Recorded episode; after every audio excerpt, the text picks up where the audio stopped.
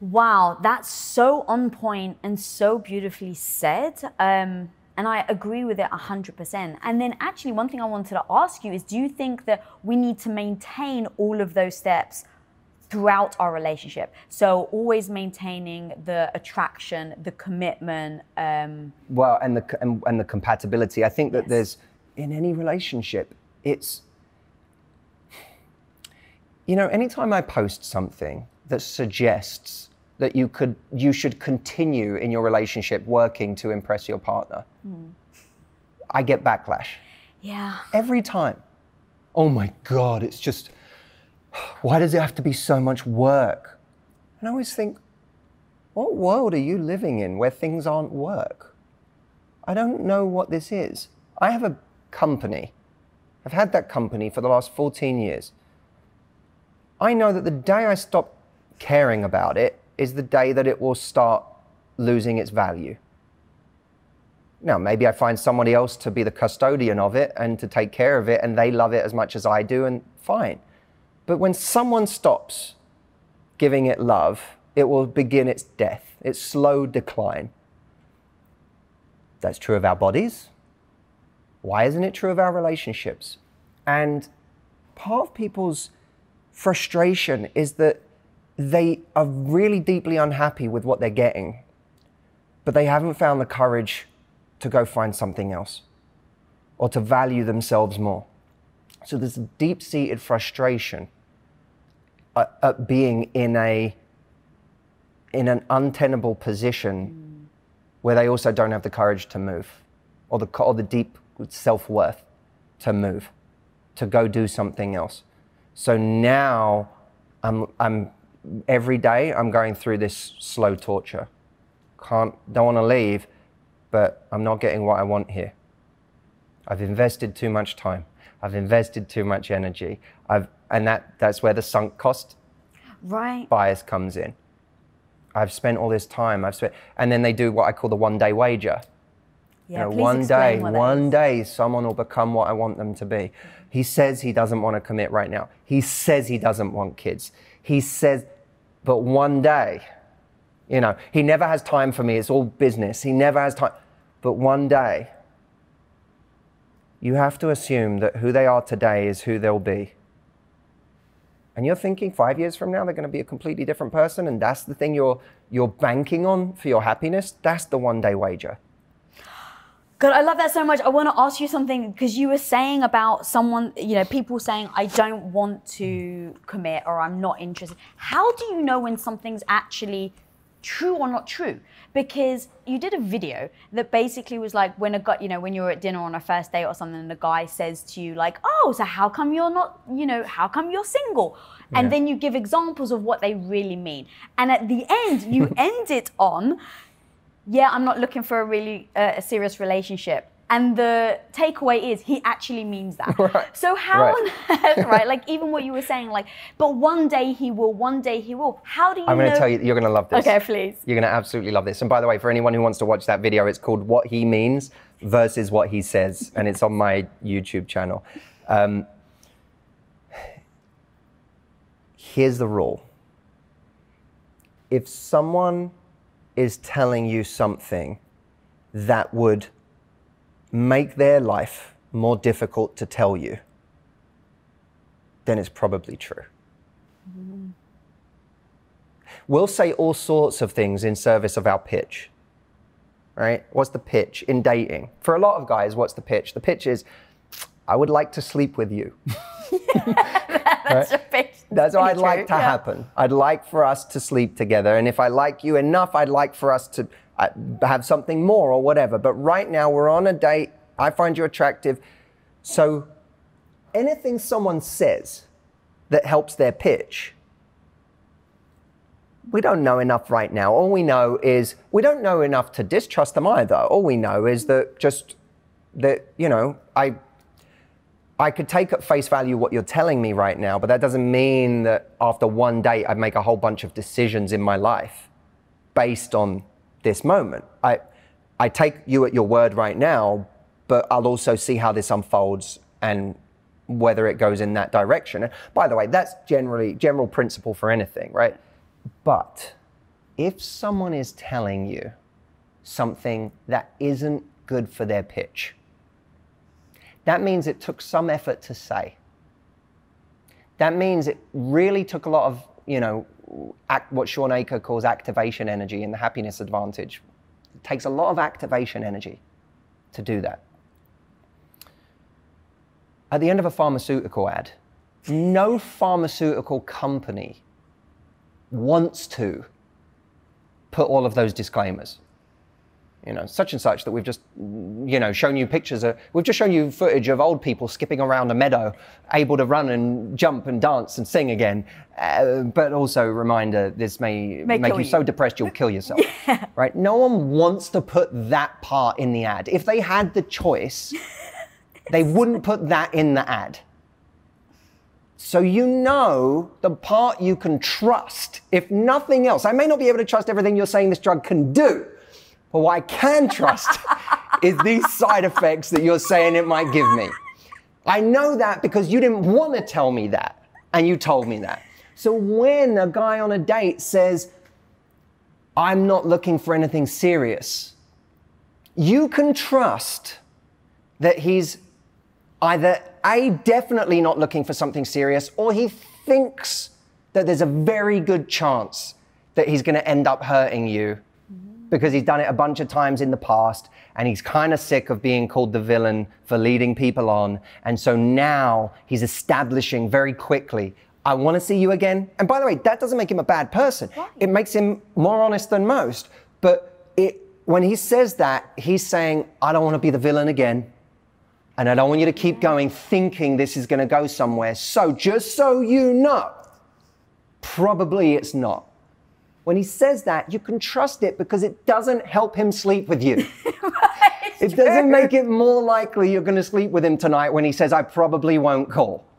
So, those things, when someone says something that hurts their pitch, that hurts their motives, that hurts their end game, you can believe that part.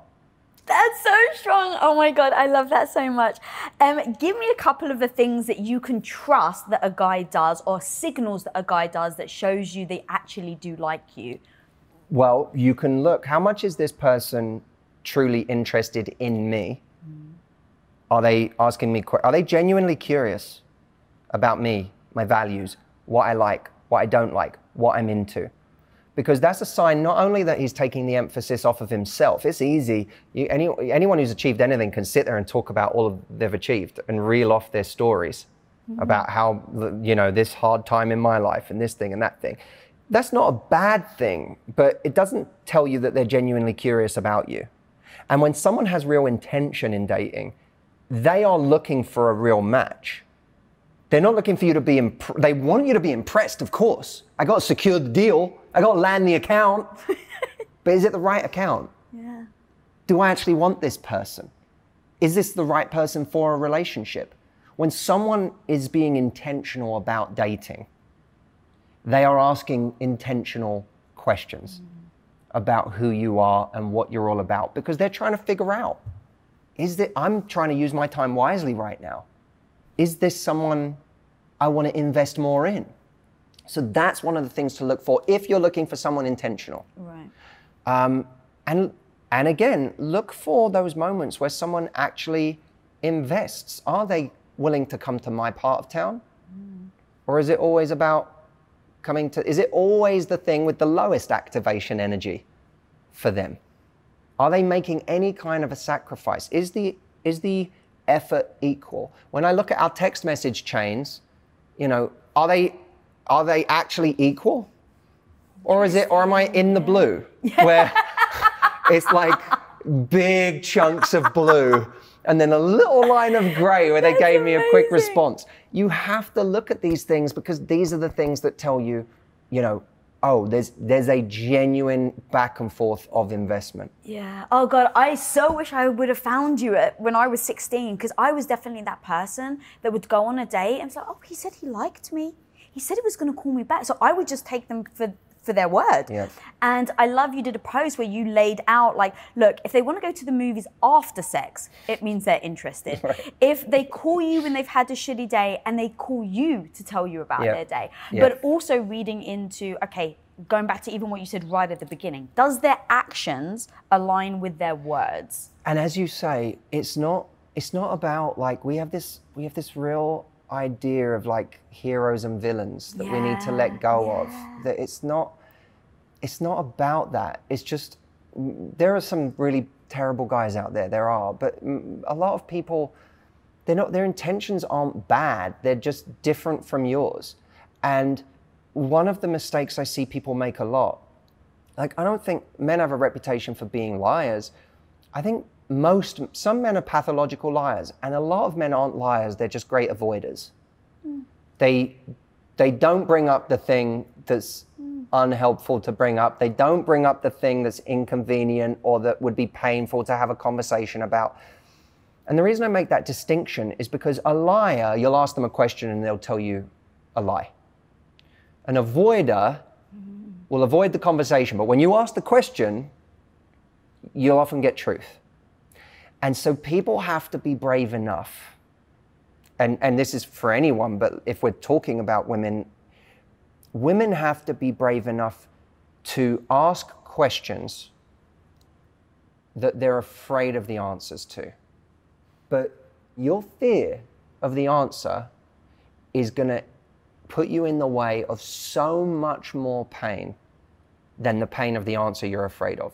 Mm-hmm. Because now you have a woman who's a year in, two years in, three years in, and continuing with this situation that is meeting some needs, but not nearly enough to feed her soul, to make her happy, to, to nourish her. And she's now not asking the question anymore because it becomes higher and higher stakes. It gets more and more scary to ask because the answer might now show me the last three years of my life were energy misdirected towards a person who shouldn't have had that energy. And he's not having the conversation because, I mean, it's easier for him not to, right? And he can claim ignorance because mm. she's not asking me, and I don't, you know, I'm not, I'm not doing anything mm. technically wrong. I'm, I don't see us as long term. I don't see us as ever having a family. I don't see us as ever moving in together. I don't see this as the great relationship of my life. But she's not asking. So let's just keep enjoying ourselves, right? So you you now have this complicit kind of toxic situation between two people, and it may not be toxic in the sense that they're butting heads mm. or that they're having a bad time. They could be having the best time ever, and that's the problem. They're having the greatest time, and that's fine. You can just have a great time. But when you know that you're telling yourself you're having a great time, but there is deep insecurity in you, because ultimately you have no idea if this is re- if you two are actually on the same path here. Now you begin conning yourself. And now that great time that you have and that connection that you have, the stage 2 mm-hmm. that becomes the great kind of the blanket we put over everything to hide what's underneath, which is that you and I have very different ideas about where this is going. I want a family and you don't. I know I want to marry you, and you are seeing this as just uh, something nice for this point in your life. We have to have the courage to ask those difficult questions, to say to someone, and it doesn't have to be aggressive, it could be very loving, it can be extremely compassionate, extremely kind. How do you see this? You know, I really like you. Or, you know, I love you. You know, I'm in love with you. And that makes me excited about what we could have, but not if we're not on the same page. Where, you know, where do you stand with it? Or if it's earlier in dating and you're trying to figure out, you know, you don't even know if you're exclusive or not.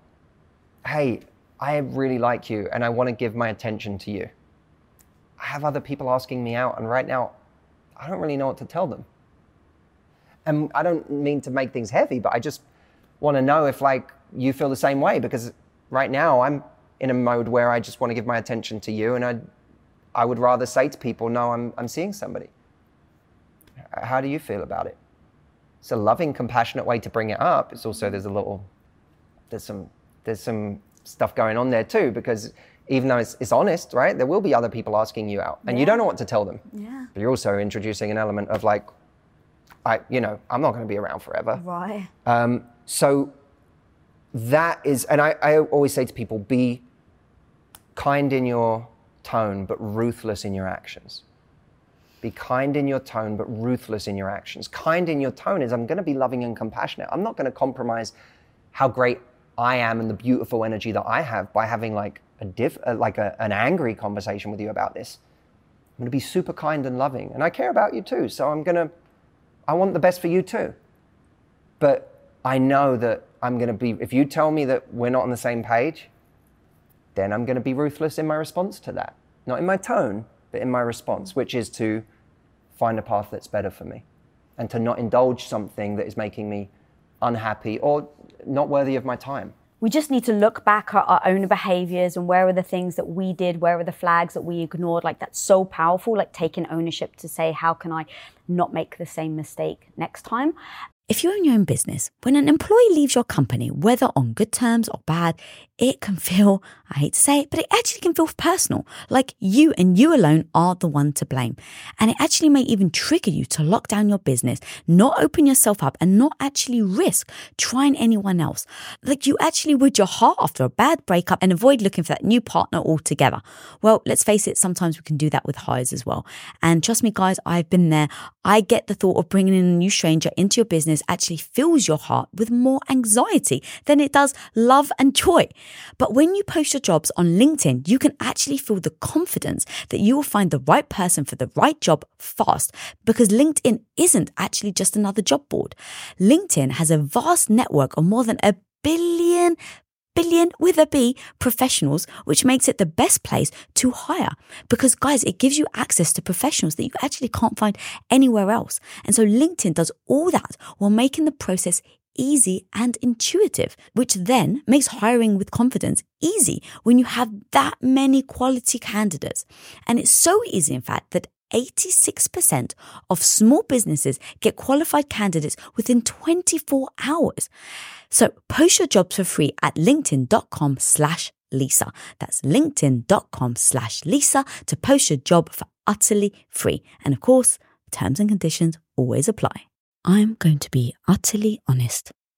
There is little more damaging to your confidence than feeling weak and helpless and just struggling to get the care that you actually need from your doctor. And trust me, guys, I unfortunately speak from experience because when I was struggling with crippling, crippling gut issues about nine years ago now, it took me years, years to find a doctor that not only could I connect with, but a doctor that actually would listen, wouldn't gaslight me, and actually take my words and my experience as truth so that they could actually eventually help me heal and not just to give me another freaking pill and then push me out the door. But now, my homie, you don't have to struggle to find the right doctor for you anymore. And that's thanks to ZocDoc.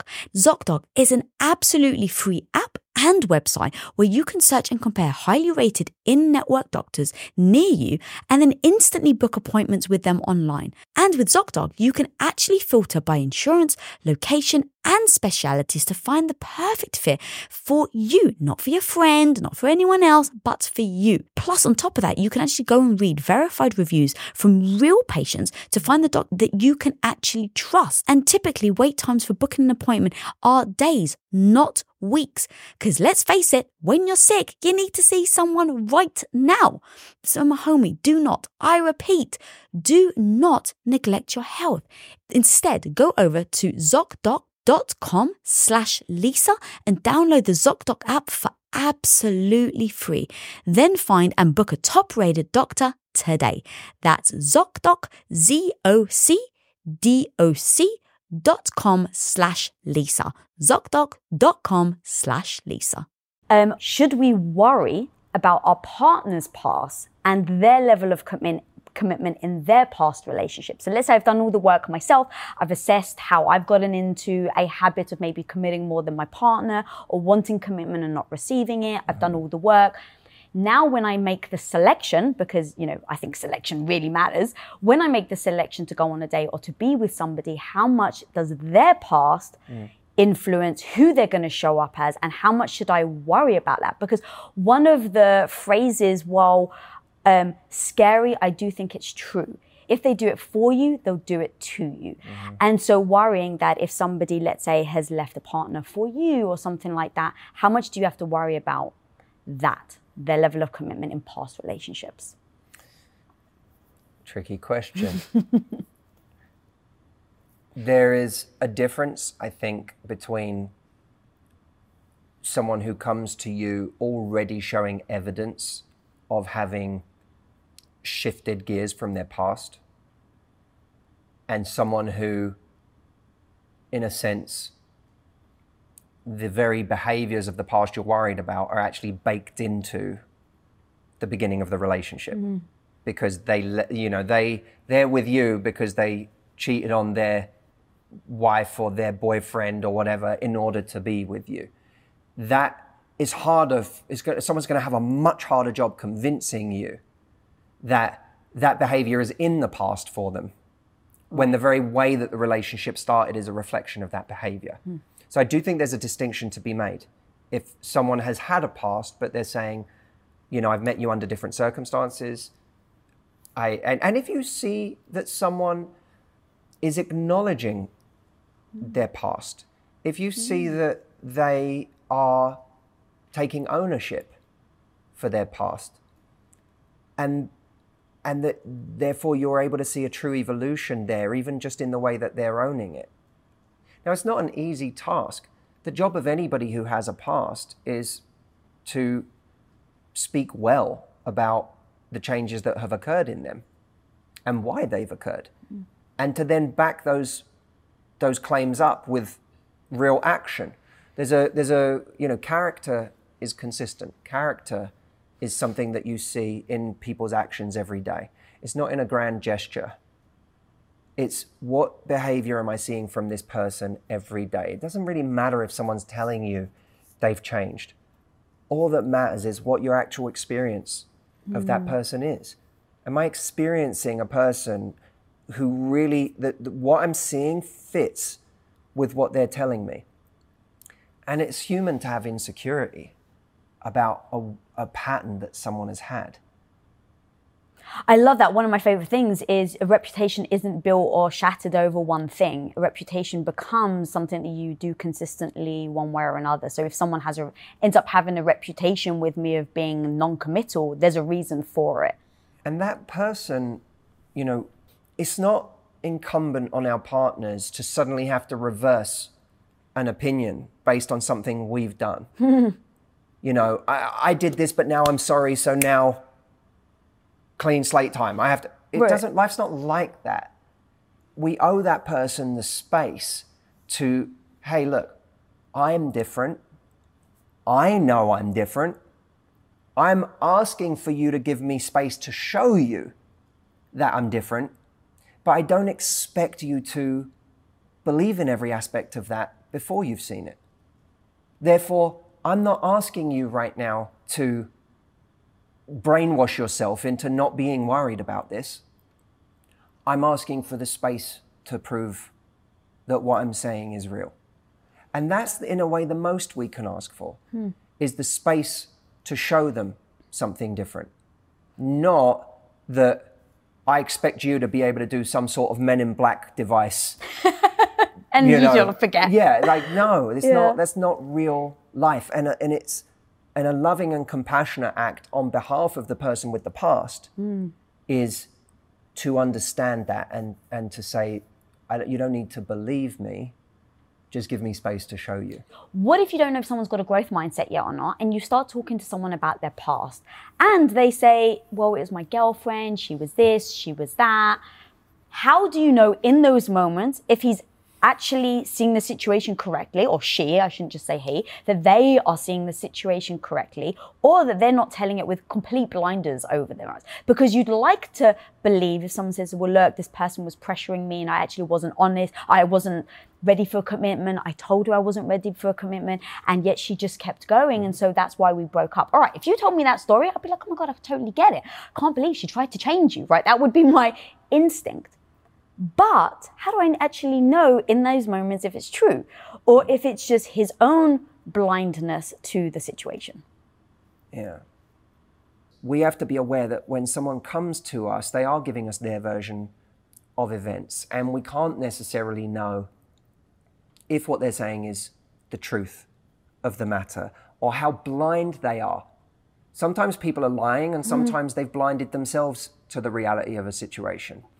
I But- think a lot of the time we Well, I, do. I think for our emotional survival, we right. do that Yeah, 100%. so that we can still feel like the good person in life, so we can escape our own self-loathing, so we compartmentalize and we do all of those things.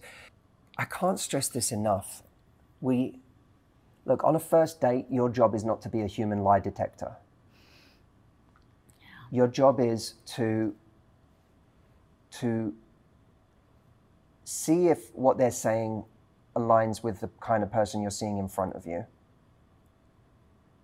You know, they they are playing the you know they say they're so kind and generous and whatever, but they're they're being they're being mean to this poor waiter that's coming over mm. and being short with them and haven't got the time of day to even look them in the eye. And and it's like well okay your generosity isn't coming out in this moment. So you, you see a disconnect. Okay, I'm going to pay attention to that. I'm not going to ignore that. Maybe I'm not going to judge it too harshly, but I'm also not going to ignore that. So that's one thing.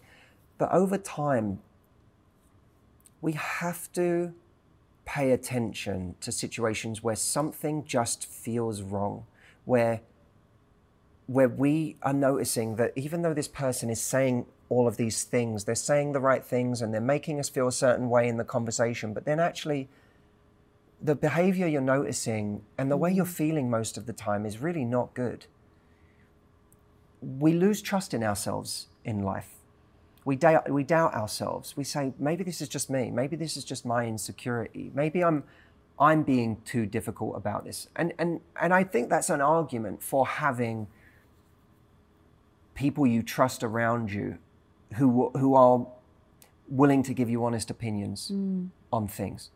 I think there's a real argument for that, whether they come in the form of mentors or friends or, uh, you know, could be parents that just will give you the honest truth, not a, not a biased truth, but will look at a situation and be like, that, the fact that this person is is doing this is not okay.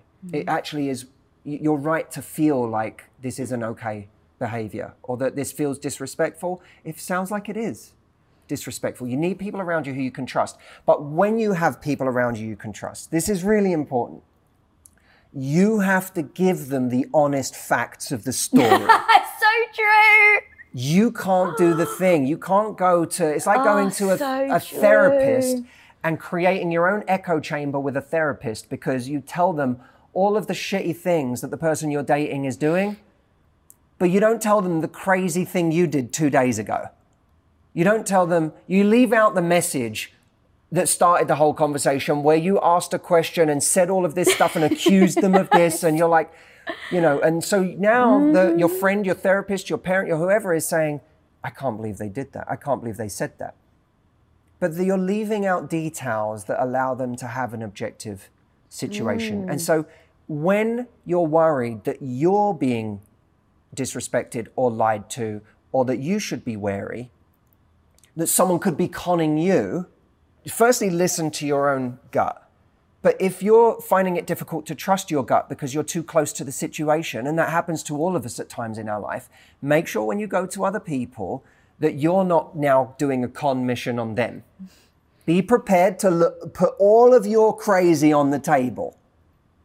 All of the things that you're like, I can't tell them that. I always think to myself, when you have a good enough friend or therapist or whoever, you have to be willing to tell them the thing that you really want to leave out. Mm-hmm. What's the thing you really, you're like, I want to have this conversation, but I don't want to say this part. That's usually the part that will give you the most relief by saying. And clarity, I think. Yes.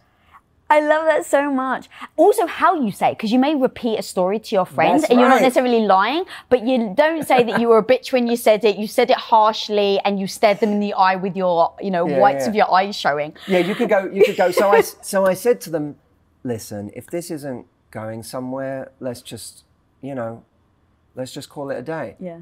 But in reality, you were up in that person's face going, listen, Right. if this, uh, and you're like, you, you pass in a story, you go, so I just, you know, I just threw it out there. I so love that you said that because here's the thing. While I laugh, it's like what we do this, and it doesn't seem like a big deal. But your point being is that we have to address if we really want to get to the root, if we want to improve, if we want to get in these relationships where we're not let's say, you know, spending years and then realizing, oh my God, they're not committed. Now I've just potentially wasted this time is open your eyes, be honest, be that real with yourself about how you're acting. And then if you're yeah. saying it to a friend, be real because what is your goal? Like that's always I come back to, right? Am I going to my friend for an answer yes. or am I going for validation? Yes. And and and if you if you're going to your friend for validation, you ain't growing out of that situation and it's not coming closer to what you really want it to be. I mean, we can literally, this is the really dangerous thing, we can literally go to our friends and family and engineer the answers we want. Mm-hmm. We're really good at it. Uh, you know, if I can have clients who really want to text a guy back deep down, this guy's been treating them poorly or basically been non existent, but they really want to send him a message. And so you know, I, I was speaking with a, a client recently who the guy said, in the context of going on another date, yeah, it'd be nice, we'll see. Not an interesting text. No. Like, okay, well, now let's redirect our attention. But she found a friend who looked at that message and decided it was a flirtatious message on his part. Mm. Like, as in, he was saying, We'll see. Give me a reason to. And so she was ah. like, So I realized, oh, he was trying to be flirtatious. So I texted him back. And it's like, Whoa, whoa, whoa. That's a jump, but it's a jump that you've enabled for yourself by you've looked for the one friend that tells you the thing you want to hear, that this wasn't, in fact, a weak, boring, non committal message from someone who wasn't ready, didn't want to commit to another date this was a guy flirting with you mm. and you should have flirted back and now you need to text him back. And it's like, we'll always look for justification for the thing that we want to do anyway. Right, confirmation bias, for the answer that's actually going to make us happier. But I get why, like, it can be so crippling. Like, even as you're breaking it down, it's like, well, no wonder people fear making a move in the first place because they're like, is it too much? Is it too little? Am I on it? Do I, you know, like, it, it can be somewhat overwhelming where you get in your own head too much. Yeah, yeah. Um, where that's you're trying to decipher because texting is very difficult to decipher someone's tone for sure. And even with, so with Tom and I, he just he when he, we first started Quest, he was so freaking busy. Actually, sorry, before Quest, it was when I was a stay-at-home wife and he was at work all day, every day, just chasing money. Um, that was like just try and get as much money as possible so we can make movies. And he was miserable. He was doing it for eight years. He freaking hated it and he was busy all the time. Mm. And so it got to the point where I was miserable. He was miserable. And when I would text him, I would get like, hey, dinner's ready at this time or whatever. I would text him. And he put K, the letter K. Now I know he's stressed and I'm stressed.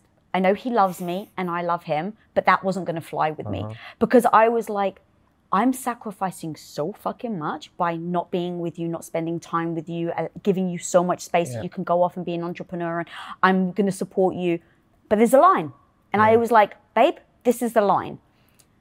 I'm your wife. Because he's like, well, well, it's just quickly. Like, he's in a rush. Like, so he just, t-. and I'm like, I just need the O. Just give me the O.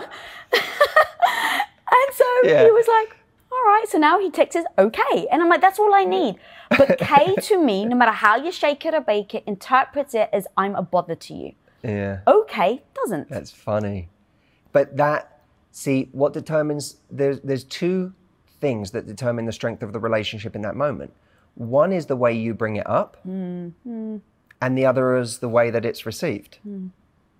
When you're able to bring it up, and this takes it's not easy. It takes confidence and it takes a standard for how we communicate. We have to have a mm. standard for how we communicate because otherwise our demons take over. And you got the message, you got K, and now you stew and you go, you're, you know, it's like now I'm passively aggressive. And when they get home, I'm cold, but we spend a whole dinner not knowing why. And, you know, at the end of dinner, someone's like, what is wrong? And you're like, nothing. no progress can be made here. I'm laughing because it's so true. You've just shown for the last two hours that you're pissed, and then they ask, it's like nothing. Right, and you've both had to just. It's almost. It feels like wasted time because it's like we could have been building right now. Instead, we've just been treading water and and and burning energy. and when you can say, babe, here's the, here's the thing. You send me K, and I'm doing all of this, and I and I it, I'm feel like you know. I hope you agree. I'm making a lot of sacrifices, and I'm doing a lot, and so on. Mm. And at the end of the night, when I'm looking forward to seeing you, and you just write one letter in response to that, that that really isn't a nice feeling. Um, and it's again, it's not about throwing in someone's face at that point. Mm. All of the things you're doing is about saying, look, because I'm, you know, I hope you agree. Mm. I'm doing all of these things, and I'm I, and I love doing those things for you, and I love making those sacrifices because it matters to me. But when you do that, it it feels disrespectful. Now mm. you get to see what the relationship can be, because if you can bring a beautiful frame of reference in the way that you communicate something, and then someone else says, "Oh my God, you're making such a big deal out of this," it's mm. like, "Oof, okay." Well, it took some effort to phrase this compassionately, and it took some effort to not let my demons take over, and it took some effort to be this vulnerable with you, and you've met it by making me feel like an asshole or making me feel insecure, you know, insecure or making me feel crazy, or na- that's an issue. Hmm. That's an issue, and now a new issue has to be addressed. Yeah. baby, what the way you're answering me right now is is newly hurtful hmm. because I'm, you know, when you sent me that K, I was actually hurt, and I wanted to bring it up kindly to you and lovingly, and I feel like I'm not getting a loving response hmm. in return. You now you see what response you get to that, Yeah. and now you, you see if this is a relationship that can make progress. All of these moments where you have friction are absolutely necessary. They're wonderful because they give you a moment to put another brick in the house of the relationship. Because we're going to have this conversation, it's going to be great, it's going to make us stronger. That's awesome. I always think that if for anyone who has anxiety about arguments in a relationship, oh my God, this argument's going to hurt us. How do I, I?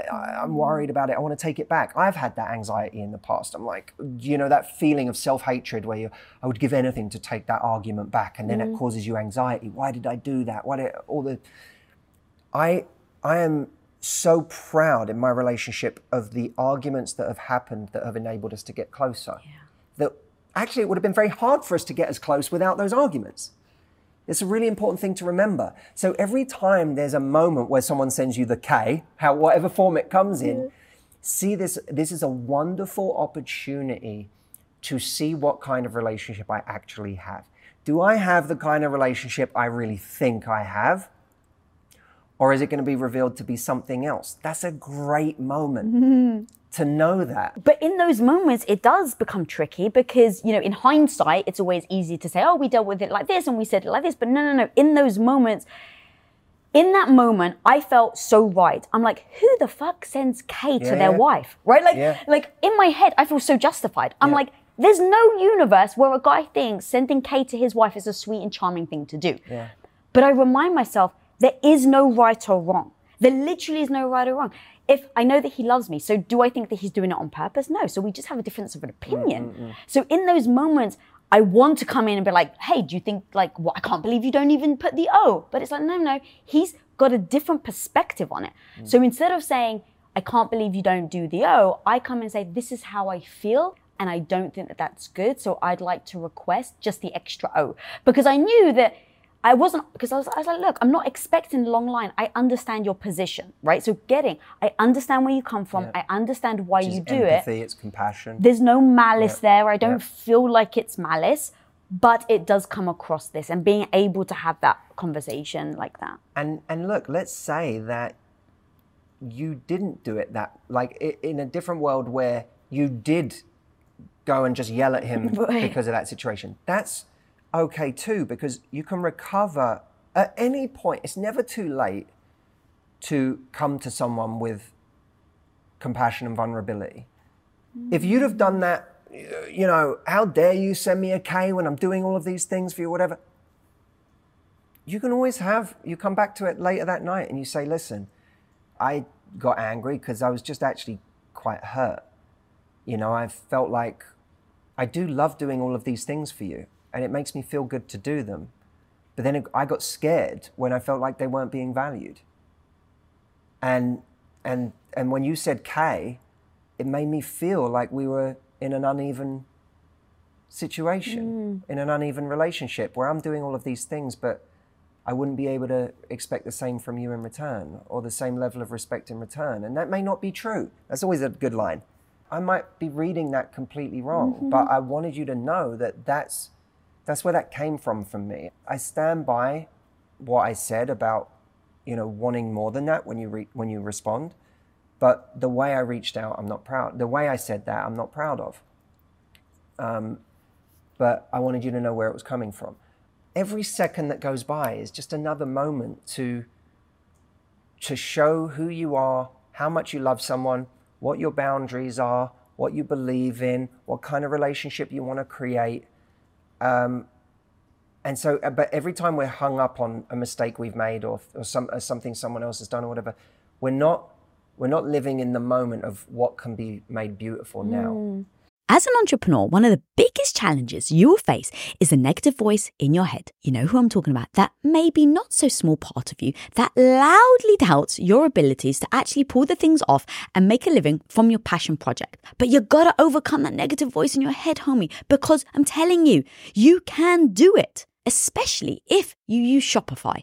Now, Shopify is an all in one global commerce platform that helps you sell at every stage of your business. From launching your business to hitting a million dollars, Shopify has got you completely covered. And with all the built in Magic AI award winning customer service and the internet's best converting checkout, you have everything you need to shut down the voice of doubt and make all your amazing business dreams a reality. That's exactly why, guys, I love Shopify. So if you want to start growing your business with more customers and sales, shut that negative voice down and prove her wrong that you can do it, Shopify is here for you. So go and sign up for just $1 a month with your trial period at shopify.com slash Lisa all lowercase. Again, guys, you can go to shopify.com slash Lisa right now to grow your business no matter where you are and what stage it's in. That's shopify.com slash Lisa. It's worse for me to wonder Mm-hmm. than to ask and actually get the truth. And the reason being is that at least even if the truth stings more, I can do something about it Yeah. or choose to not do something about it. But at least I know.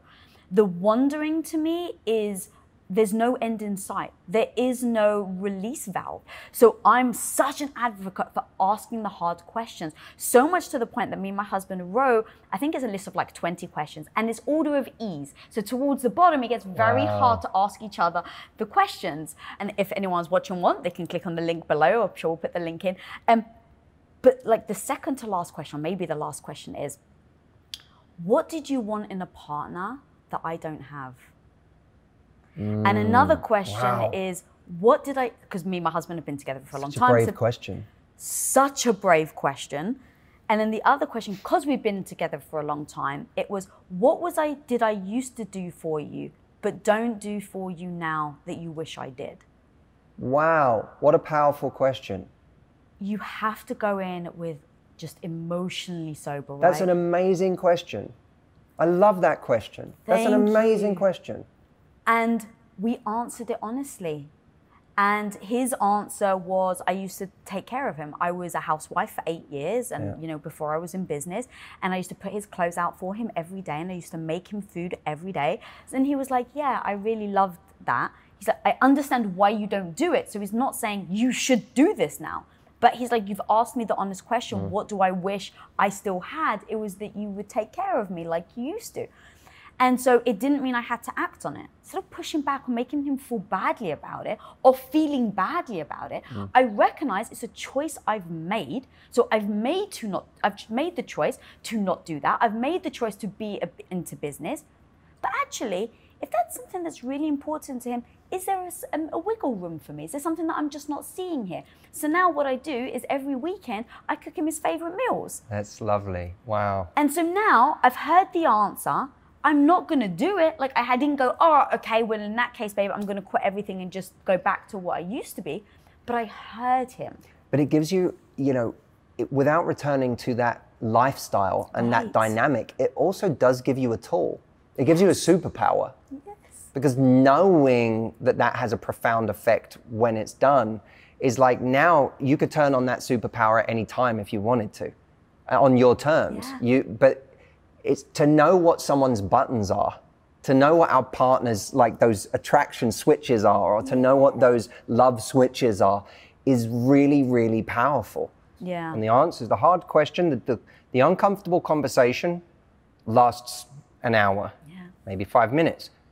The knowledge, the answer you have for the rest of your relationship. Mhm.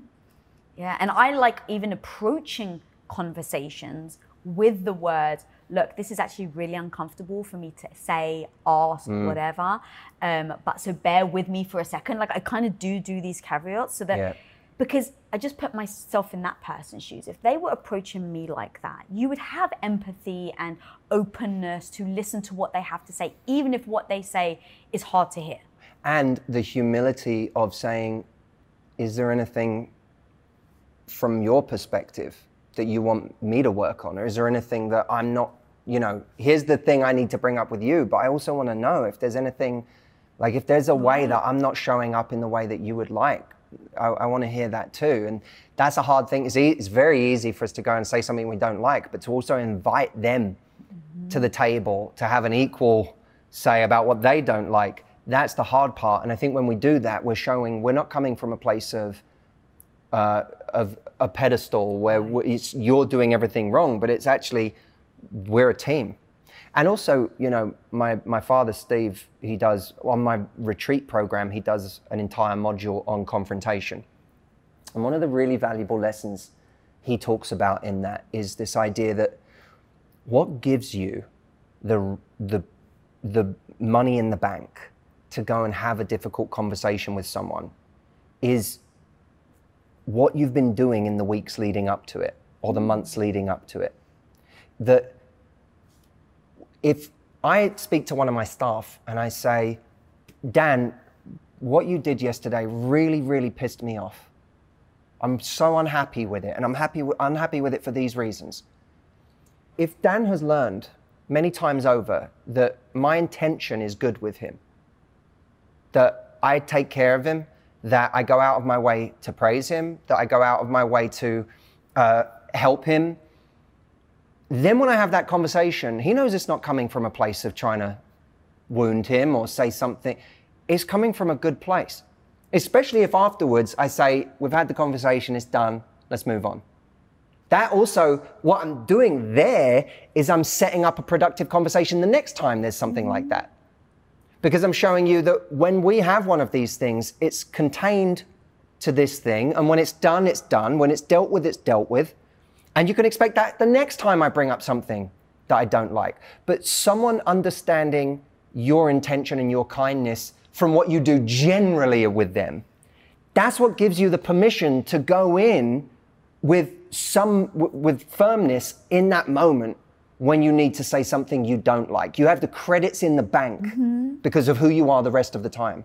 I love that earning a reputation, right? Over time, your reputation will be what it is.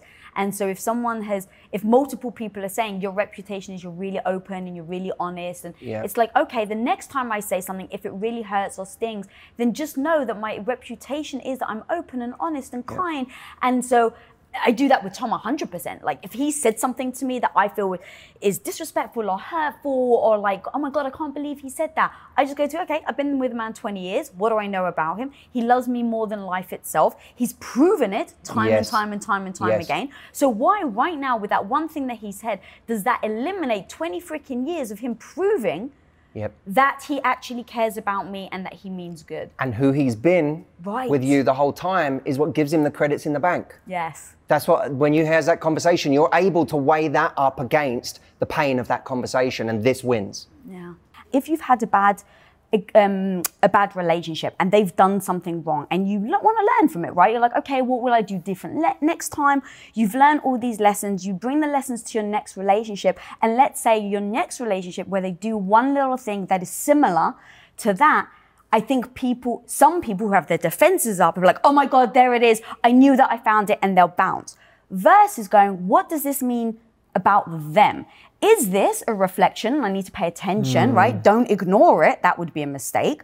But go instead of jump into conclusions, let me like play it by ear or let me see if that actually does come into fruition. Would you like suggest kind of testing a bit like that? I think that um, you have to come to them from a compassionate place as a teammate.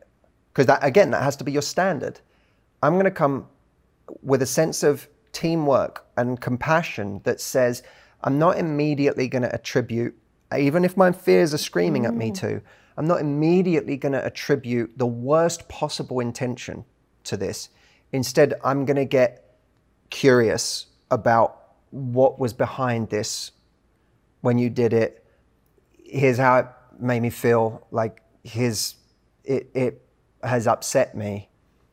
And, you know, rightly or wrongly, that's because it made me feel like you didn't care or you weren't thinking of mm-hmm. me.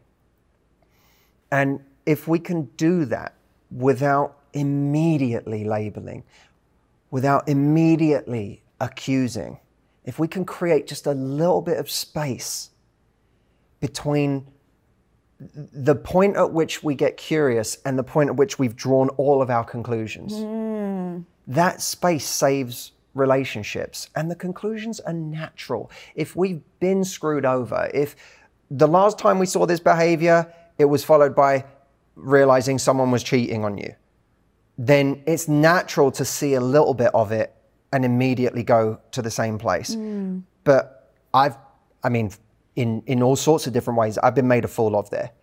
Where I saw someone in one relationship do something that looked like some, someone, something someone did before, which usually was, you know, followed by some horrible pain. Mm. And I immediately jumped to this feeling and then, you know, made a conclusion. Our brains are, we have a supercomputer, but that's also dangerous because the number of calculations and deductions that can get made in mere seconds that can take us from someone didn't text me back th- to three hours to they're having an affair.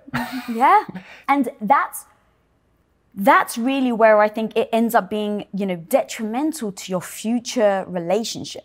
Because I mean, there's so many different elements here, right? There's how to not get in a toxic relationship. Then, then if you are, how to get out, out of it and respect yourself, and then how to not then bring it into the future relationships.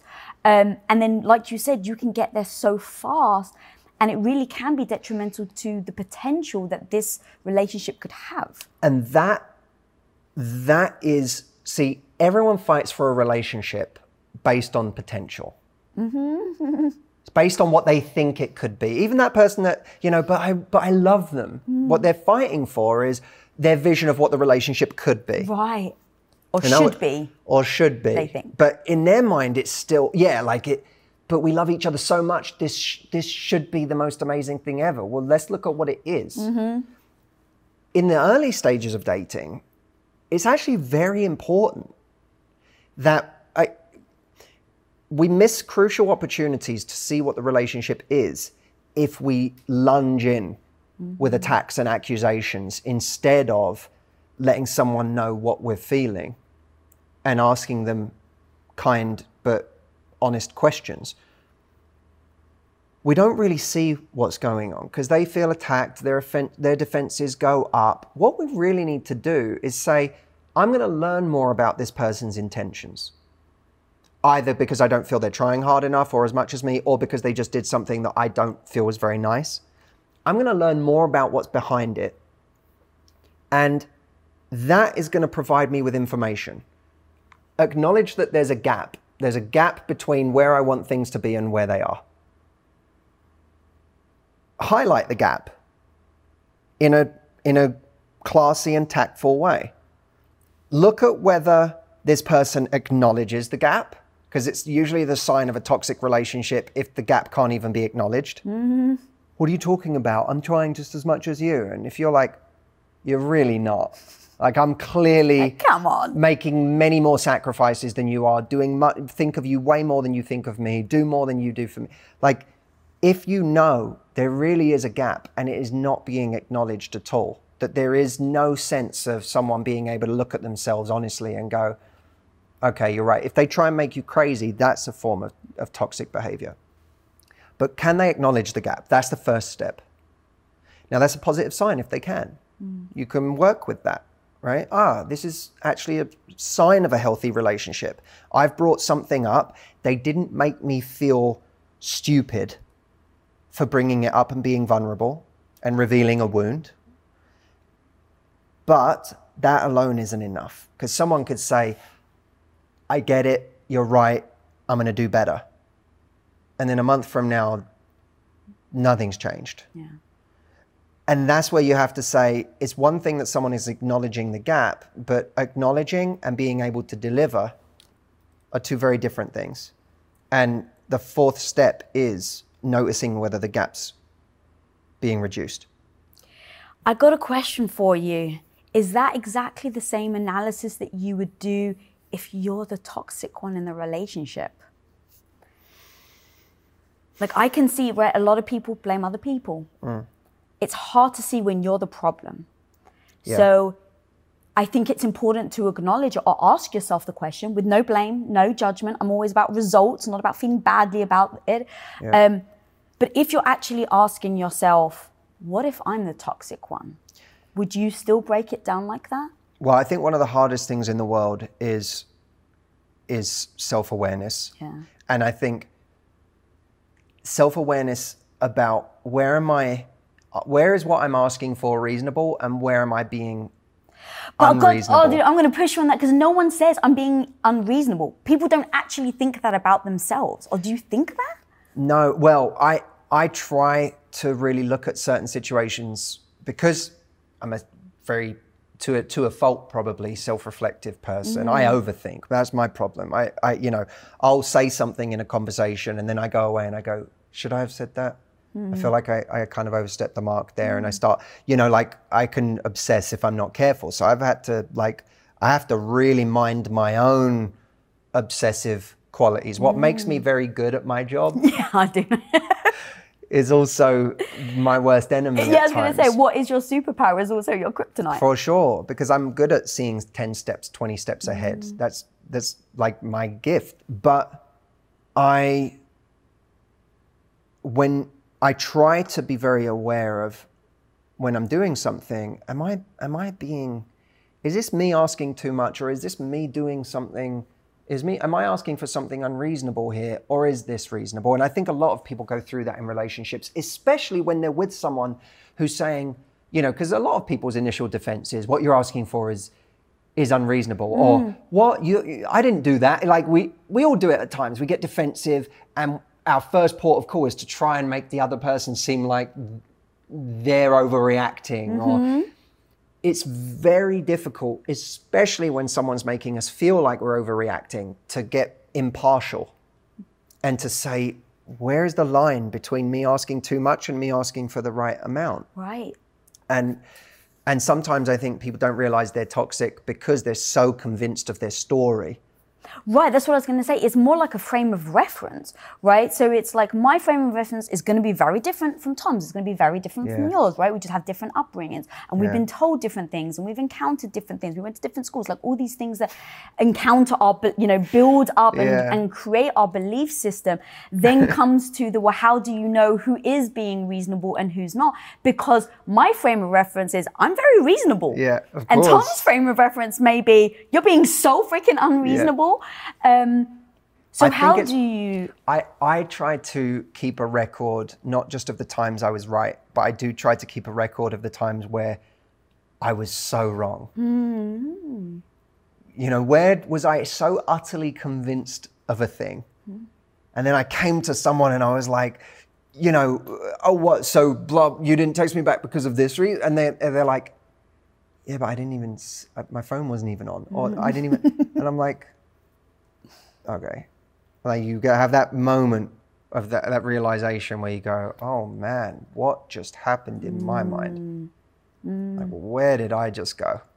I think I think it's important, not not in a way of all, never never trusting yourself, but just in the sense of being aware of how wrong you can be, and therefore, at the very least, mm. having allowed that to make the space for you to at least go into a situation curious about what their intentions were, about what may the way maybe a way that you're not bringing it up in the right way, or you know rushing too quickly to accusations or conclusions.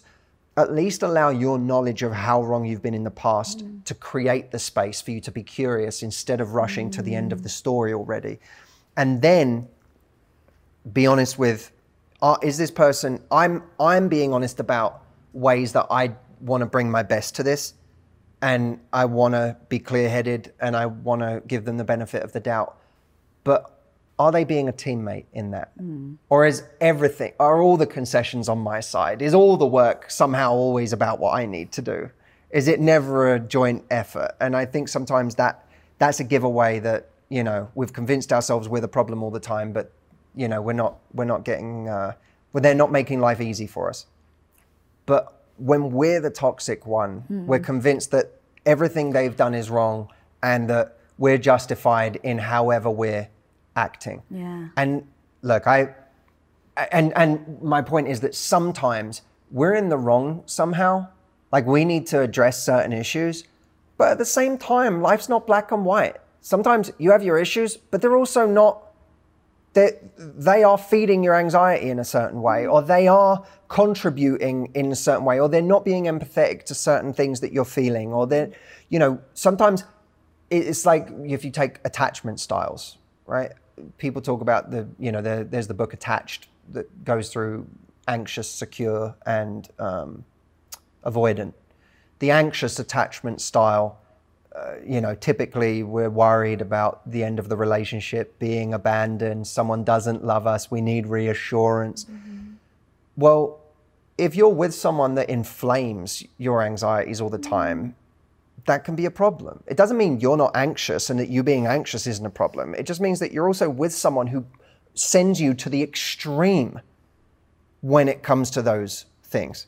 So I do. I think we have to be mindful of whether we're with someone that, in a way that's not healthy, inflames the worst parts of us. Because I do think the right relationship has a somewhat calming effect on those things. That was so perfect. You're so right. Like it's not black and white. Like even in everything we're saying, there's so much nuance to everything. Yep. And I actually really liked you saying, like, yes, if, even if we are the one that's toxic, we, you know, if we acknowledge it and then try to change it, but also see is the other person inflaming it. That was just amazing. Um, I'm so aware of that in my relationship that. I have issues just like anyone else. And so I have insecurities. And I know that with Tom's personality, he wants to like fix things. So if I'm insecure about something, he's trying to fix it, it ends up inflaming my insecurity on it because I feel like, well, I can fix it myself. And he's mm-hmm. trying to jump in and it becomes like this whole thing. And he's like, I'm just trying to help. And I'm like, I feel like you're telling me what to do. And it becomes this whole thing. And so we're just very honest with each other. And so now, now it's just like, babe, my assumption is X, Y, and Z. Mm. Or it's I'm feeling extremely insecure right now. I know you think I'm nuts. Like I'll even say that to him. I know you think I'm nuts right now, but I, I the fact is I'm actually feeling very sensitive and insecure. So what I need from you is, and I literally tell him what I need. I'm like, I need you to hug me. I need you to not try and fix it because I know this is a me problem. This is not a you mm, problem. Mm. And if I, my natural inclination, my natural emotions will go to annoyance, frustration, and I harden. I don't go soft, I harden. And when I harden, it becomes even more conflicting. that's your weapon. Because that's my weapon. Oh, yeah. Right. It's my weapon. But that's really interesting because that it's it's an evolution of what I'm saying because it's if you look at the weapons versus wounds concept, mm. right? That our weapons destroy relationships, our wounds have the power to strengthen our relationships. What you're really doing there is exposing a wound mm-hmm. and and being brave enough to like expose it, but also showing him how to treat it. Yeah. You're like spelling out. Yeah. Here's my wound, and here's exactly how you can treat it, and that's really powerful, because now I'm I'm eh, I'm going one step further than being vulnerable. I'm also showing you what you might be able to do to come to my aid right now. Mm. But like you said, that's not something someone can even start to do. If you go up to them cold and hard, that's not something someone can't even access that part of themselves because especially if if they're ever given to questioning themselves or, or they, they go well what have i done? I've done something wrong. Why are you mad at me right now? Or mm. why you know why am i not enough to make you happy right now? Or why you know then now all of a sudden you're into a whole other thing